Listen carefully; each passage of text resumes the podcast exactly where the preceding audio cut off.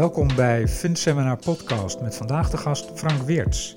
Hij is Client Portfolio Manager Sustainable Index Solutions bij Robeco en vandaag de gast vanwege de introductie van de Innovative Sustainable Index Family.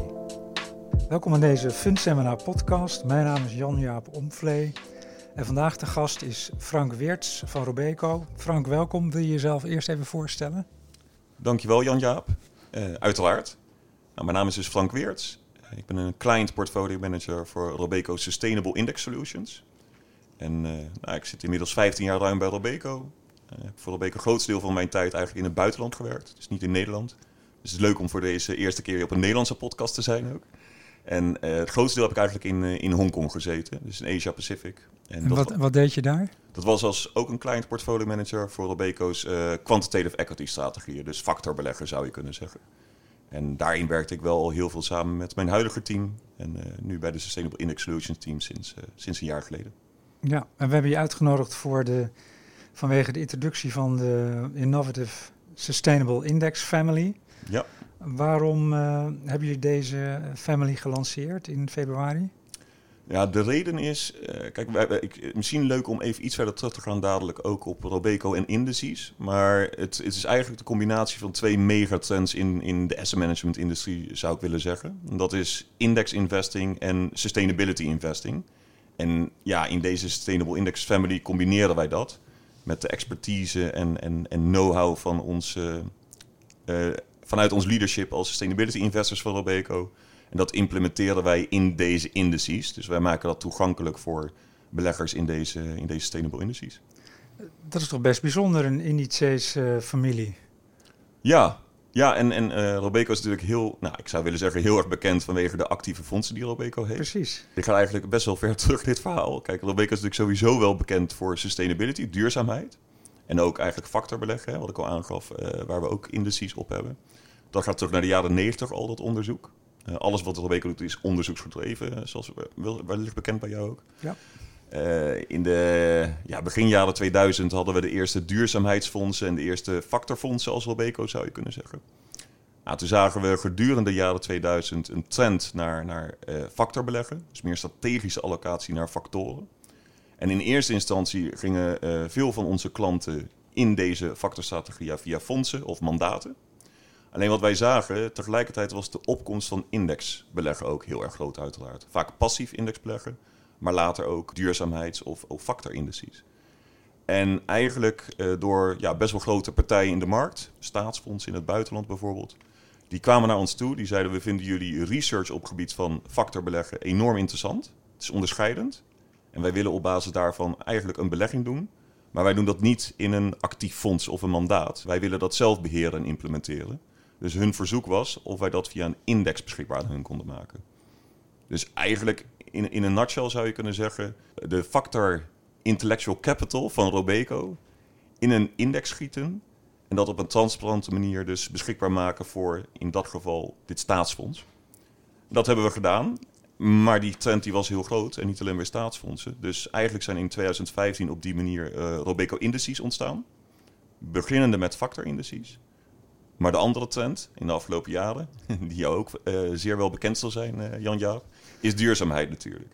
En dus wat wij zagen in de afgelopen jaren, dat veel klanten interesse hadden in onze multifactor indices, maar sustainability, duurzaamheid daarin geïntegreerd wilden hebben. En eigenlijk in de laatste twee, drie jaar zijn de gesprekken wereldwijd en ook in Nederland eigenlijk veel meer gegaan over kunnen wij index beleggen via Robeco's duurzaamheidskennis. En dat is wat samenkomt in deze Sustainable Index Family. Ah, en is er een reden waarom jullie deze family in februari hebben gelanceerd? Dat, dat is een kwestie van het doorontwikkelen van uh, de duurzaamheidsresearch die we gedaan hebben. En het op de juiste wijze voor ons qua filosofie samenvoegen in deze, in deze Sustainable Indices. Dus februari niet specifiek, maar wel iets waar we echt wel één, anderhalf jaar mee bezig zijn geweest. Om de juiste methode te vinden hoe wij duurzaamheid uh, zien. Om dat ook daadwerkelijk op een uh, efficiënte manier in indices te gieten. En misschien dat ik daar nog iets op kan uitweiden, inderdaad, als het gaat om hoe wij dan uh, duurzaamheid zien. En, en, waardoor dat dus even heeft geduurd. Eigenlijk, als we nu kijken naar de toekomst, hè, op het gebied van duurzaamheid, hebben we eigenlijk twee leidraden gekregen, zoals wij dat zien vanuit de United Nations. En dat is de SDG Taxonomy, dus de Sustainable Development Goals uh, in 2015. En ook ja, Paris Agreement uh, in 2016. Dus eigenlijk twee doelen: positieve impact en een lagere CO2-uitstoot in de wereld. En dat is wat wij eigenlijk in de toekomst meer zien als duurzaamheidscriteria.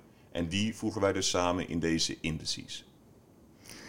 Zou je kunnen zeggen dat uh, sustainable investing steeds meer beweegt van het vermijden van ESG-risico's naar het, uh, het, het, bereiken van positieve impact?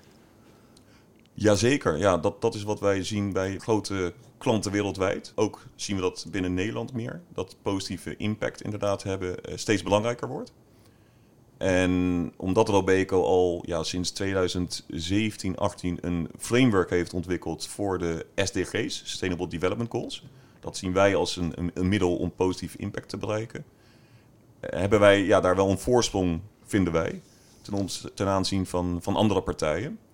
En ja, sinds 2018 gebruiken we dit framework dus al in, um, in praktijk. In ja. zowel aandelen als uh, obligatiestrategieën uh, bij Robeco.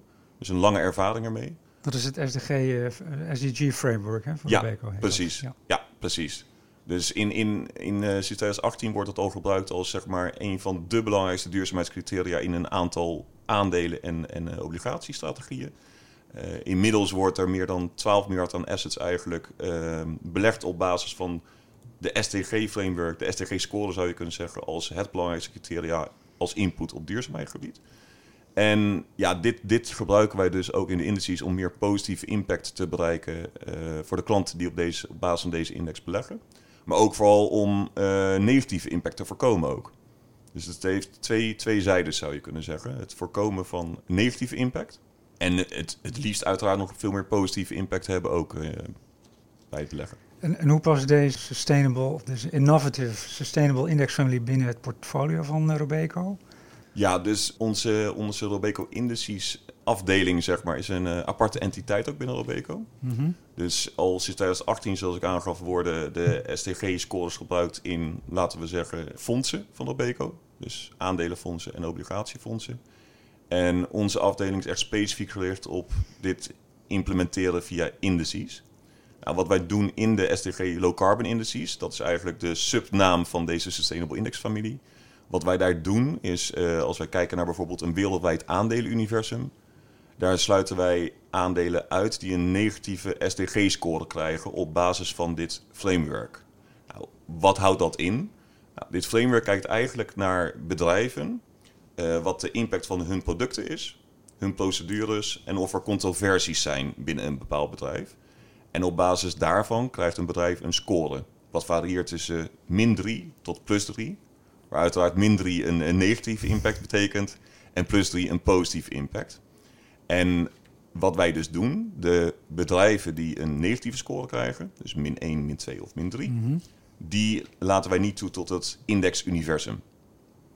En daarnaast doen wij op basis van onze risicobudgettering zoveel mogelijk sturen naar de aandelen die een positieve impact hebben.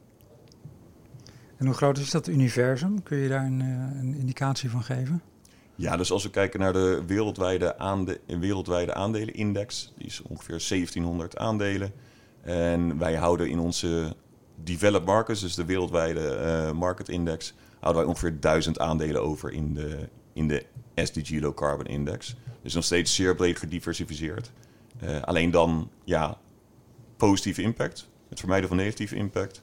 En ook een reductie in de CO2-emissies van deze index. Nou, duidelijk. Goed verhaal. Als je nou kijkt naar de doelgroep van deze podcast, hè, zelfstandig vermogensbeheerders. Wat is nou jouw boodschap richting die doelgroep? Wat hebben zij hieraan, heel concreet? Nou, hoe je dit in een portefeuille zou kunnen zien, is uh, gegeven het feit dat uh, de, de tracking error vrij laag is. Dus we zitten uh, nog steeds vrij dicht bij de wereldwijde aandelenmarkt qua beleggingen. Echter, je haalt aandelen eruit die een negatieve impact hebben. En je zorgt dat de CO2-uitstoot flink gereduceerd is.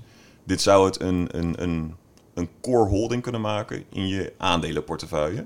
En het zou heel goed een alternatief kunnen zijn voor een passieve wereldwijde aandelenindex die momenteel gebruikt wordt in de portefeuille. Waarbij het doel ook van deze indices is om over de lange termijn het aan, de, de equity premium, de aandelenpremie, te bereiken. Mhm. We hebben ook onderzoek gedaan dat met een aantal uitsluitingen dit nog steeds mogelijk is om hetzelfde risico-rendementverhouding te eh, bewerkstelligen. Dus in die zin krijgt een core aandelenholding in je portefeuille, maar dan met veel meer sustainability, positieve impact en lagere eh, emissies. En dat, is een, een karakter, eh, dat zijn karakteristieken waar volgens mij heel veel beleggers momenteel naar op zoek zijn. Ik kan het me heel goed voorstellen, Frank. Stel dat vermogensbeheerders geïnteresseerd zijn. Hebben zij al toegang tot dit eh, product? Of moeten ze nog even wachten? Of moet dat op een andere manier? Ja, dat is een goede vraag, Jan-Jaap. Dus eh, kijk, de, de, de indices zijn live. En eh, daar zijn ook Bloomberg-tickers van, dus ze zijn te vinden op Bloomberg.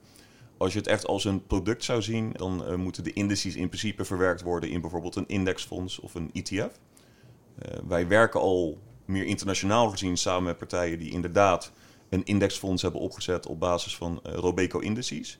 Maar op dit moment, voor de Nederlandse markt, is er nog niet een indexfonds of een ETF live die deze index trekt. Maar uiteraard bij eh, voldoende vraag daarnaar, Belangstelling. vol- voldoende belangstelling daarnaar, eh, zou dat kunnen. Wellicht dat sommige mensen die de podcast beluisteren, Robin van der Poel bijvoorbeeld kennen, die er gericht is op de wholesale-markt in Nederland. Ehm, dus ja, als er interesse is, eh, is hij een goed persoon om te benaderen. Duidelijk verhaal, Frank. Als je een aanbeveling zou moeten doen, hè, geen beleggingsadvies, maar een aanbeveling om dit, eh, deze familie te promoten, wat zou je dan eh, zeggen tegen de luisteraars? Ik zou zeggen, als je op dit moment kijkt naar je huidige aandelenportefeuille en daar voor bijvoorbeeld een, een groot deel passief wereldwijde aandelenindex in zit, bijvoorbeeld, dan beleg je in al die wereldwijde aandelen. En ook vele die een ja, negatieve impact hebben op, eh, op de samenleving. Op basis van hun producten bijvoorbeeld. Of op basis van eh, de, de procedures en de operaties die zij eh, hebben. Ja. En daarnaast ehm, ja, beleg je dan ook in alle bedrijven die een behoorlijke negatieve impact kunnen hebben wat betreft klimaatverandering. Dus als dat je aan het hart gaat, één van die twee of beide punten, dan zou het een goed idee zijn om naar deze indices te kijken, de STG Low Carbon Indices. En mogelijkerwijs zelfs twee vliegen in één klap te slaan, omdat er een positieve impact is op de Sustainable Development Goals van de United Nations. En daarnaast ook nog een lagere eh, CO2-voetafdruk bewerkstelligd wordt. En dat zijn goede redenen om deze indices te overwegen, in mijn optiek. Duidelijk. Kun je iets zeggen over het team achter deze family? Jazeker, het team in waarin ik samenwerk, bedoel je dan Precies. toch? Ja, ja, ja. Nou, team en team soms door elkaar in het Engels, hè? dus daar, ik presenteer heel veel in het Engels hierover. Nee, het team uiteraard. Eh, het, het team wordt eh, geleid, aangestuurd door Joop Huy. Joop Huy is wellicht een naam die eh, luisteraars al kennen. Terug naar het factorbeleggen weer even. Joop Huy zijn naam staat op vele academische papers die gepubliceerd zijn over bijvoorbeeld momentum beleggen, value beleggen, kwaliteit, quality beleggen. En hoe je factor investing in praktijk kan implementeren. Dus dat is de, het hoofd van het team.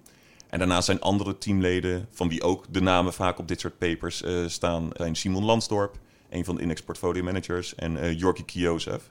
Is ook vrij bekend met een paper wat hij samen met Joop geschreven heeft. Wat eigenlijk waarschuwt voor het beleggen in indices die publiek transparant zijn. Dat al, Wat wil je ermee zeggen? ja, wat we daarmee willen zeggen is dat sommige eh, benchmark-aanbieders, die dus indices creëren, die eh, zijn publiekelijk transparant op het web bijvoorbeeld, online, voordat de index daadwerkelijk herbalanceerd wordt over wat er aan zit te komen. Dus welke bedrijven worden er toegevoegd of verwijderd uit een bepaalde index.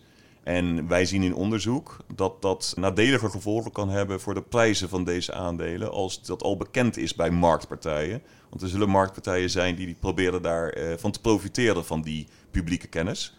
Dus onze indices, en dat is misschien ook nog een voordeel van hoe wij het doen, onze indices zijn wel transparant naar onze klanten, maar niet publiekelijk transparant over wat we van plan zijn te gaan doen bij de volgende herbalancering. Laatste vraag, Frank. Uh, hoe verhoudt zich jullie, uh, jullie benadering hè, om te komen tot een lagere CO2-uitstoot, uh, low carbon emissie? Hoe verhoudt die benadering zich tot andere benaderingen? Nou, dankjewel. Er zit namelijk wel een verschil in vergeleken met, laten we zeggen, wat meer generieke benaderingen die wij zien door andere indexproviders, die indexaanbieders, die ook het doel hebben om de CO2-uitstoot te verlagen. ik heb eerder natuurlijk al gerefereerd naar ook het STG-raamwerk wat Robeco heeft. En dat, dat geeft ons ook iets unieks op het gebied van die CO2-uitstoot verlagen. En wat ik daarmee bedoel, kijk, in ons proces uh, sluiten wij uh, sommige uh, sub-industrieën uit. Die worden geïdentificeerd door onze climate strategist bij Robeco, Luc-Jan Peppelenbos. En die identificeert welke in de sub-industrieën het meest vervuilend zijn op een vooruitkijkende basis, zeg maar. Echter, het is in onze optiek waarschijnlijk een iets te simpele, of misschien mag ik zelfs wel zeggen, naïeve manier. Om dan al die aandelen in die industrieën maar uit te sluiten om tot die reductie van ongeveer 50% te komen. dat is een van de doelen die gesteld is in, de, in, de, in de Paris Agreement. Ja. En uh, wij denken dat het iets te grof is om alleen maar voor een 50% reductie te gaan. Omdat wat er dan kan gebeuren, is dat je bedrijven uitsluit die nu weliswaar een hoge uitstoot hebben.